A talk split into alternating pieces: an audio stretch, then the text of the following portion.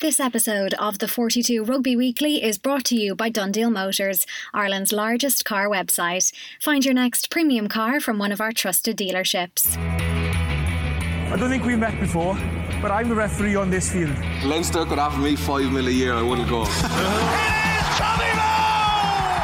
Rugby Rugby Weekly. Little reverse pass.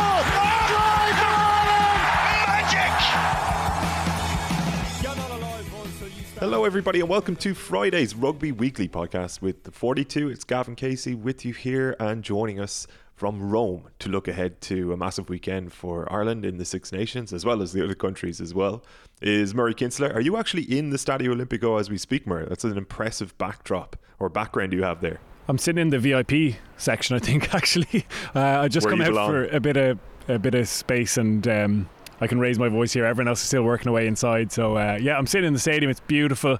It's like 15 degrees. It's cloudless nearly. The pitch looks incredible. Beautiful stadium, beautiful venue. So it's great to be back here.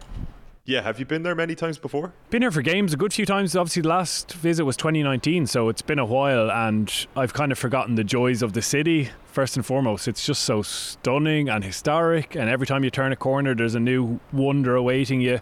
Obviously, loads of incredible tourist highlights, but just lovely to stroll around. The food, the wine, everything about it is lovely. So you can see why the planes over were absolutely jam packed. I went through London actually yesterday, and even that route was full Irish fans. Um, all the, the planes come from Dublin. There's been charter flights from Cork as well put on. So there's loads of people over here, thousands of Irish fans, and it definitely is one of the great weekends. So for anyone who hasn't done it yet, this is absolutely one that has to be up the top of your bucket list.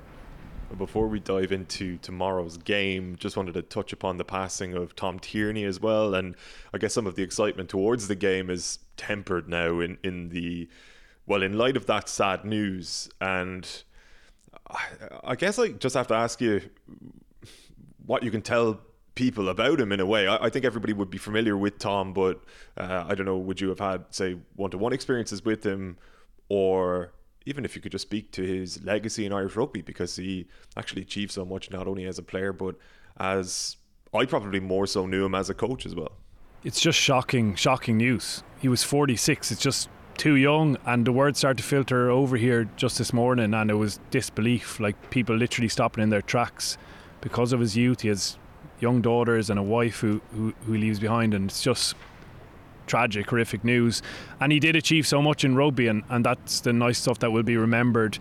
Got eight caps for Ireland, obviously coincided at a time with Peter Stringer coming through, and, and they had a battle for the jersey for, for quite a while there. Played with Munster and, and Connacht, as well as going abroad to Leicester Tigers. And even you're seeing, I think, people who are on Twitter and social media will see people he played with there already saying what a brilliant teammate he was, and that seems to be the the main message. People who played with him remember him as an incredible character, and there's yeah, a great sense of disbelief uh, over here. Everyone around the the captain's run today, um, it just took the the kind of wind out everyone's sails. So yeah, may he rest in peace, and I think everyone is thinking of his his young family.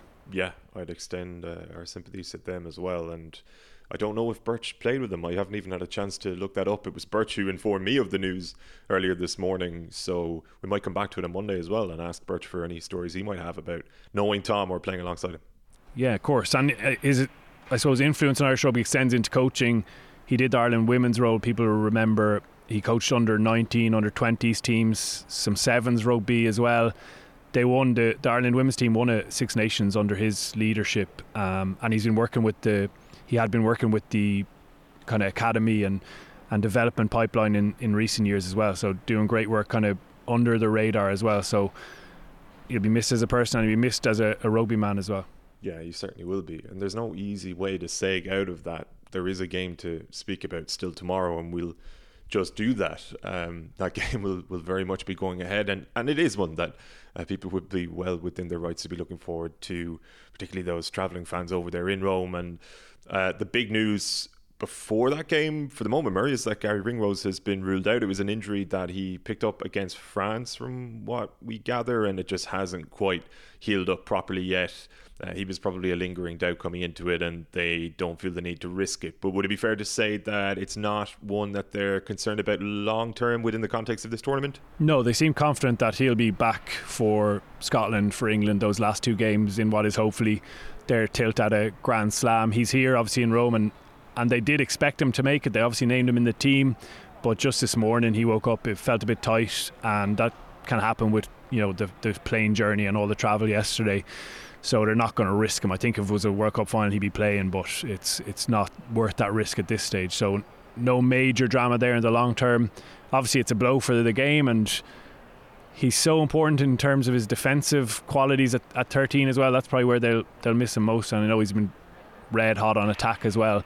Bundee Aki, we're expecting to move now to outside centre and defend there, and he's done that, of course, for for Connacht and has experience there. But they'll they'll miss Ringrose. Um, it is, I suppose, positive that it's not going to be a longer term thing, but it's the latest kind of late setback before games. You you kind of turn up at the captain's run now, trying to count numbers out on the pitch and see who's there, and the the Irish media officer kind of had a, a, gr- a, sheepish grin when I asked everyone here and, and how's everyone been. So um, there's always news, it seems like, with Ireland, but this isn't a, a serious issue. And um, they've got quality cover there. So I think McCloskey and, and Aki will be powerful, obviously, first and foremost, but both of them can play as well. And defensively, they're, they're really strong. So not a, um, not a bad replacement in, in terms of bringing McCloskey into the team. No, it's definitely not a bad replacement, but I couldn't help but feel just knowing that Ringrose is going to miss out and knowing the changes Farrell has already made are we dicing with danger a little bit? Like the game could be a little bit closer than it might be if Ireland were at absolutely full tilt. There is that threat, and I think even if they had a few more of their frontliners who are missing, it, it, probably would have been a closer game than we're used to. Anyway, I think the margin is closer than it often is, and I haven't checked since the, the latest injury news, but we are expecting more of a contest than has been the case in the past year. It's often been a bit of a blowout game for Ireland in terms of racking up a big scoreline, but I think even they are hopeful of of getting a, a, battle and getting a closer contest to tomorrow from the Italians, who've been much improved, and they still have pretty glaring weaknesses in their game, particularly around how to get out of their own half at times, and they are a little bit naive with that ambition to play from every corner of the pitch. But we know they can cut teams apart. We know that they're, you know, the athletes that they have coming through now and have come through are really outstanding at, at even this highest level. So there's plenty there for Ireland to be concerned about. You're right, and yeah, it's not ideal to be losing players all the time through injury. Now it's it's obviously um, frustrating for the coaches, and I'm sure they'll have looked at every little bit of their preparation to make sure they can um, account for the the ones that are preventable. But um, this squad depth has been a big team and has been a really impressive team in the Six Nations. Players have invariably taking their opportunities. I think it's brilliant that Jimmy O'Brien, for example, now gets a chance in the matchday 23, which wouldn't have come his way otherwise, and, and would have been really tough for a player of his quality and form and most recent performances for Ireland to, to miss out on involvement in the Six Nations. So hopefully we see get, him get a, a good run and I suppose the challenge then for Ireland is just continuing that seamless transition regardless of who's on the pitch. The 42 Rugby Weekly is sponsored by DoneDeal Motors. Whether it's luxury cars, seven seaters for a growing family, or making the switch to electric, find everything you need at donedeal.ie. We will see tomorrow how seamlessly this new halfback pairing operates. And here was Eoin Toolan on Wednesday's pod for the 42 members, chatting about Ross Byrne and Ireland's out half picture. Yeah, sport is fickle, isn't it? Like, Ross Byrne clearly had deficiencies in his game from a a national team perspective, and there were areas of his game that Catt and Farrell want him to go away and work on. He's done that. He successfully delivered for Leinster in the absence of, of Johnny Sexton, and he's had the ability to transfer that provincial form onto the national stage. And I think, I think what's most impressive is how players are fitting into the the national framework seamlessly. Even if you reflect on Crowley in that Australian game, coming in at the 11th hour, kind of operating within the systems really, really efficiently. I think Ross Byrne's come in and not having to to do too much, just do his role. I think everyone functions so well around him that there isn't this um, expectation that you've got to deliver above and beyond your performance level. Deliver at, at a, a level that you consistently be doing for for Province. I think that's going to be good enough for this Irish team, such as the balance of play currently. And Ross Byrne has just shown a huge uh, mental resilience. I would say. I'd say it really would have hurt him. Harry, his younger brother, getting picked ahead of him, despite not starting ahead of him for for club. I, I would say that was definitely galling with Harry not really having displayed anything on a consistent basic basis club level. So massive kudos to Ross Byrne, but to say it's all sewn up if he starts this weekend, I think might be a little bit premature. I think uh, a certain Joey Carbery will have something to say about that. Harry uh, Harry Byrne was, I know we're going to caveat this in terms of the opposition Leinster played last weekend, but he looked impressive too. Cullen talked about how well he led the team during the week. So I just think we're getting to a stage now between Crowley, Carbery, the two Byrnes. For the first time in Irish rugby history, I'd imagine we're starting to build a depth chart at 10, which is rather good timing given the um, age profile of a certain Johnny Sexton. That was Eoin Toolan on the members pod on Wednesday. It's members.the42.e if you want to join us there every Monday with Birch and every Wednesday with Eoin, plus Ireland post match pods as well. Murray is being harangued there by stadium officials as I watch him on the screen. I think everyone's trying to record in the same spot. So uh, BBC Northern Ireland just did their stint, and now I'm looking at Claire from RT. She's probably doing her, her bit back to, to studio as well. It's just such a lovely backdrop. It's such a lovely setting. Um, so yeah, there's a good uh, media turnout as well, unsurprisingly. Do they not know you're a VIP? Uh, just to touch upon the halfbacks, Mer, like I, I, was saying to Eoin um, in advance of that clip that uh, or my question that led to his answer there was probably along the lines of Ross Byrne has the jersey sewn up at this point. That's the way I feel about the backup 10 slot because there isn't a great deal of room for experimentation between now and kickoff in the World Cup against Romania in Bordeaux. Like it's there's four games after full time in Rome uh, between then and World Cup kickoff and uh, chances are Johnny Sexton is going to start at least two of those games in uh, the conclusion of the Six Nations. So it just doesn't feel as though there's a great deal of wiggle room for somebody to work their way back in there. That being said, Byrne's resurgence in uh, the Ireland jersey is an example to somebody like Joey Carbery in how to overtake him again like in the sense that he's just been playing out of his skin and that might be enough and that that might be the only way that somebody gets in ahead of him at this point but I wonder what are the differences to your mind in starting a game like this versus coming on to close the show against a France or Wales as he has done so far in the Six Nations? His integra- in- reintegration rather has been really smooth so far, and the replacement appearances have been impactful. It is a different role to lead and guide the team through the week, and even in the captain's run, you see he's the boss. You know, he's talking about plays they're going to do in certain areas of the pitch. He's in charge of their tactical approach. It was interesting that, that just a 20 minutes ago, Mike Catt was speaking about the leaders and he mentioned Ross Byrne. Like that, that naturally comes with the position, but clearly he's come back in and hasn't taken time finding his voice and and delivering those instructions. He's really comfortable in that role, and it's a big part of what this Irish coaching staff are looking for from their their out halves in particular. They want great authority from those players, and, and Byrne gives you that. At the same time, it's a really important game for him tomorrow. I like he, he absolutely has been really impressive this season and is a clear number two probably now, but I don't think anything is quite sewn up just yet. Obviously, there's the the threat of injury constantly in rugby, and things can change quickly there. But he has to really back up what he's been doing tomorrow and and be calm and authoritative and continue to show that improvement in the attacking side of his game in terms of taking the ball to the line, putting people through holes, and making sure that Ireland don't uh, end up with a, a, bump in the road in, in, the Six Nations. So it's a brilliant opportunity, and all the signs suggest that he will have a, an excellent game, and indeed that he will continue on this pathway as, as being the number two. But I'm still excited by Jack Crowley off the bench. I hope he gets a really good stint, and Carbery's here as well, and. Mike Catt said he's come back in smoothly and uh, and done well in the, the last week with, with the team. So he's still in the frame and I know it seems like a short time, but so much can change so quickly in rugby. Uh, we've seen it so many times, and, and Byrne is a just just the latest example of that. It really isn't that long ago that he was completely out of the picture, and that's not just in our minds. That's in Andy Farrell's mind. You know, I think it's shown great. I think it's shown great awareness from Farrell to be able to go, actually, I got that wrong. Get this guy back in here and get him into an important role pretty quickly. So you're right. Carbery will look at that and think, I can, I can have that kind of turnaround too.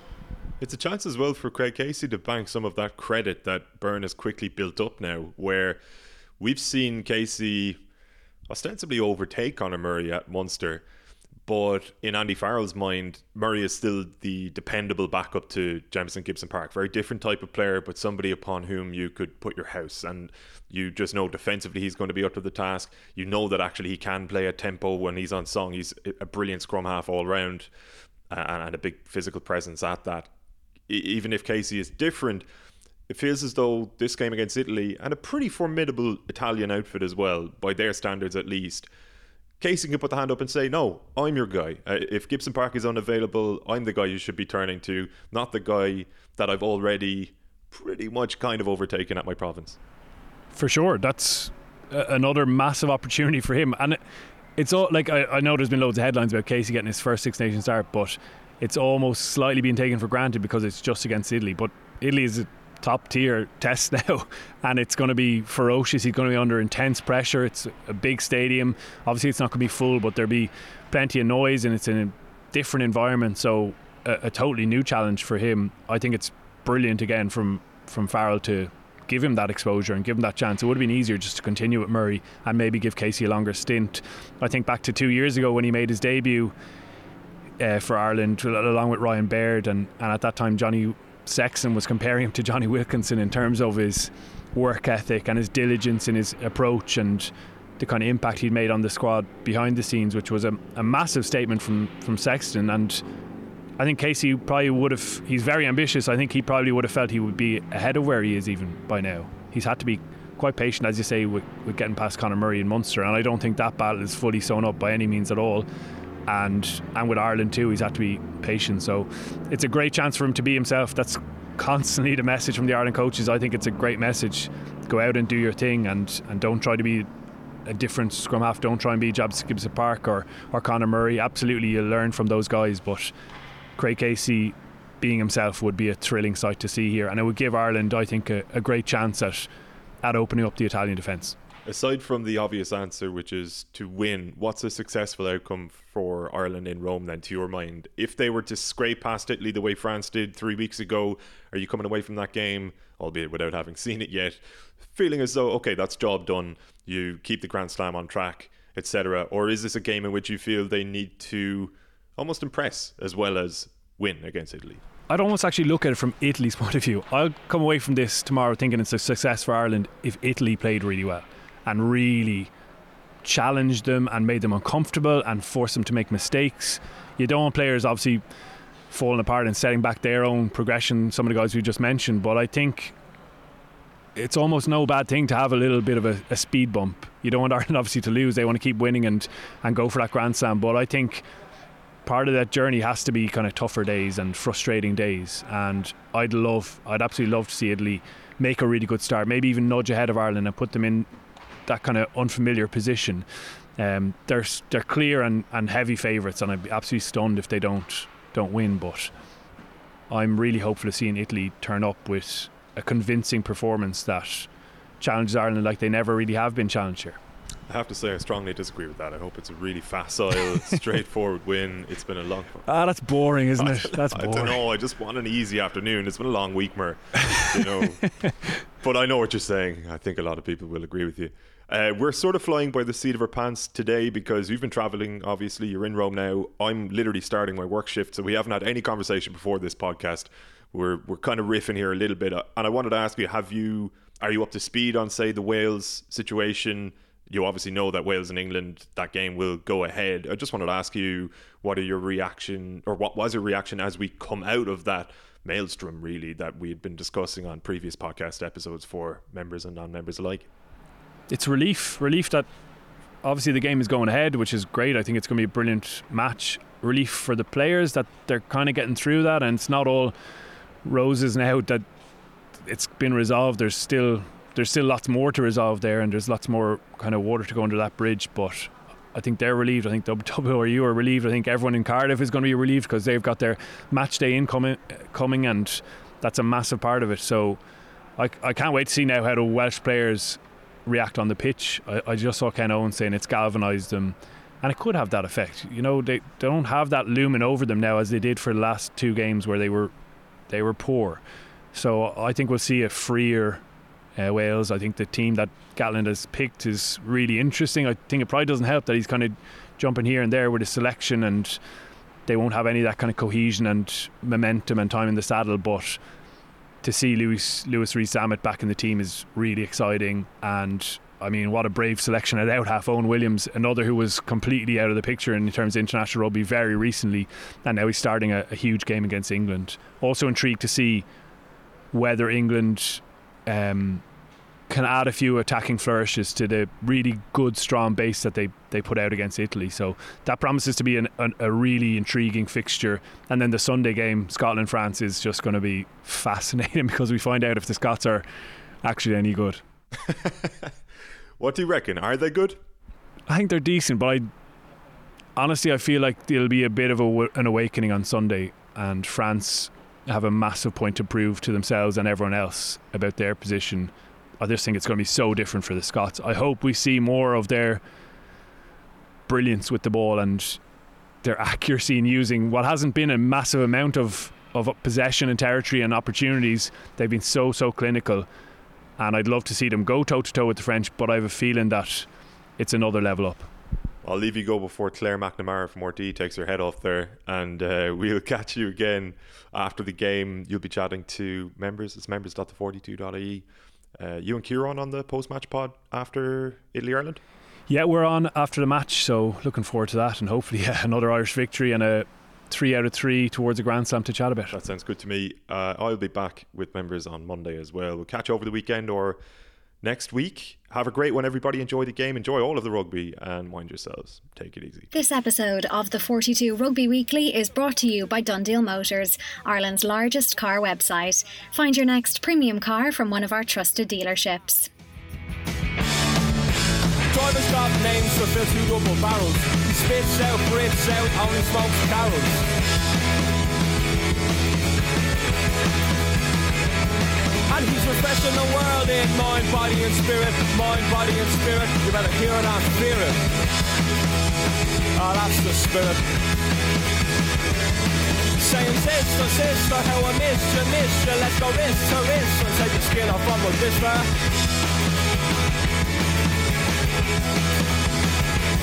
If you're a rock star, porn star, superstar, doesn't matter what you are, get yourself a good car, get out of here. Yeah. But the boys in the better land, you're always talking about the boys in the better land. The boys in the better land. But the boys in the better land, you're always talking about the boys in the better land. The boys in the better land.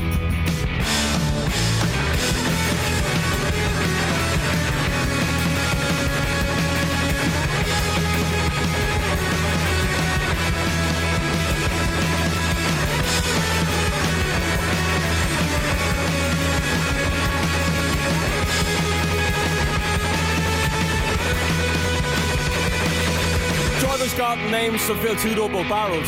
He spits out, breathes out, only smokes carols.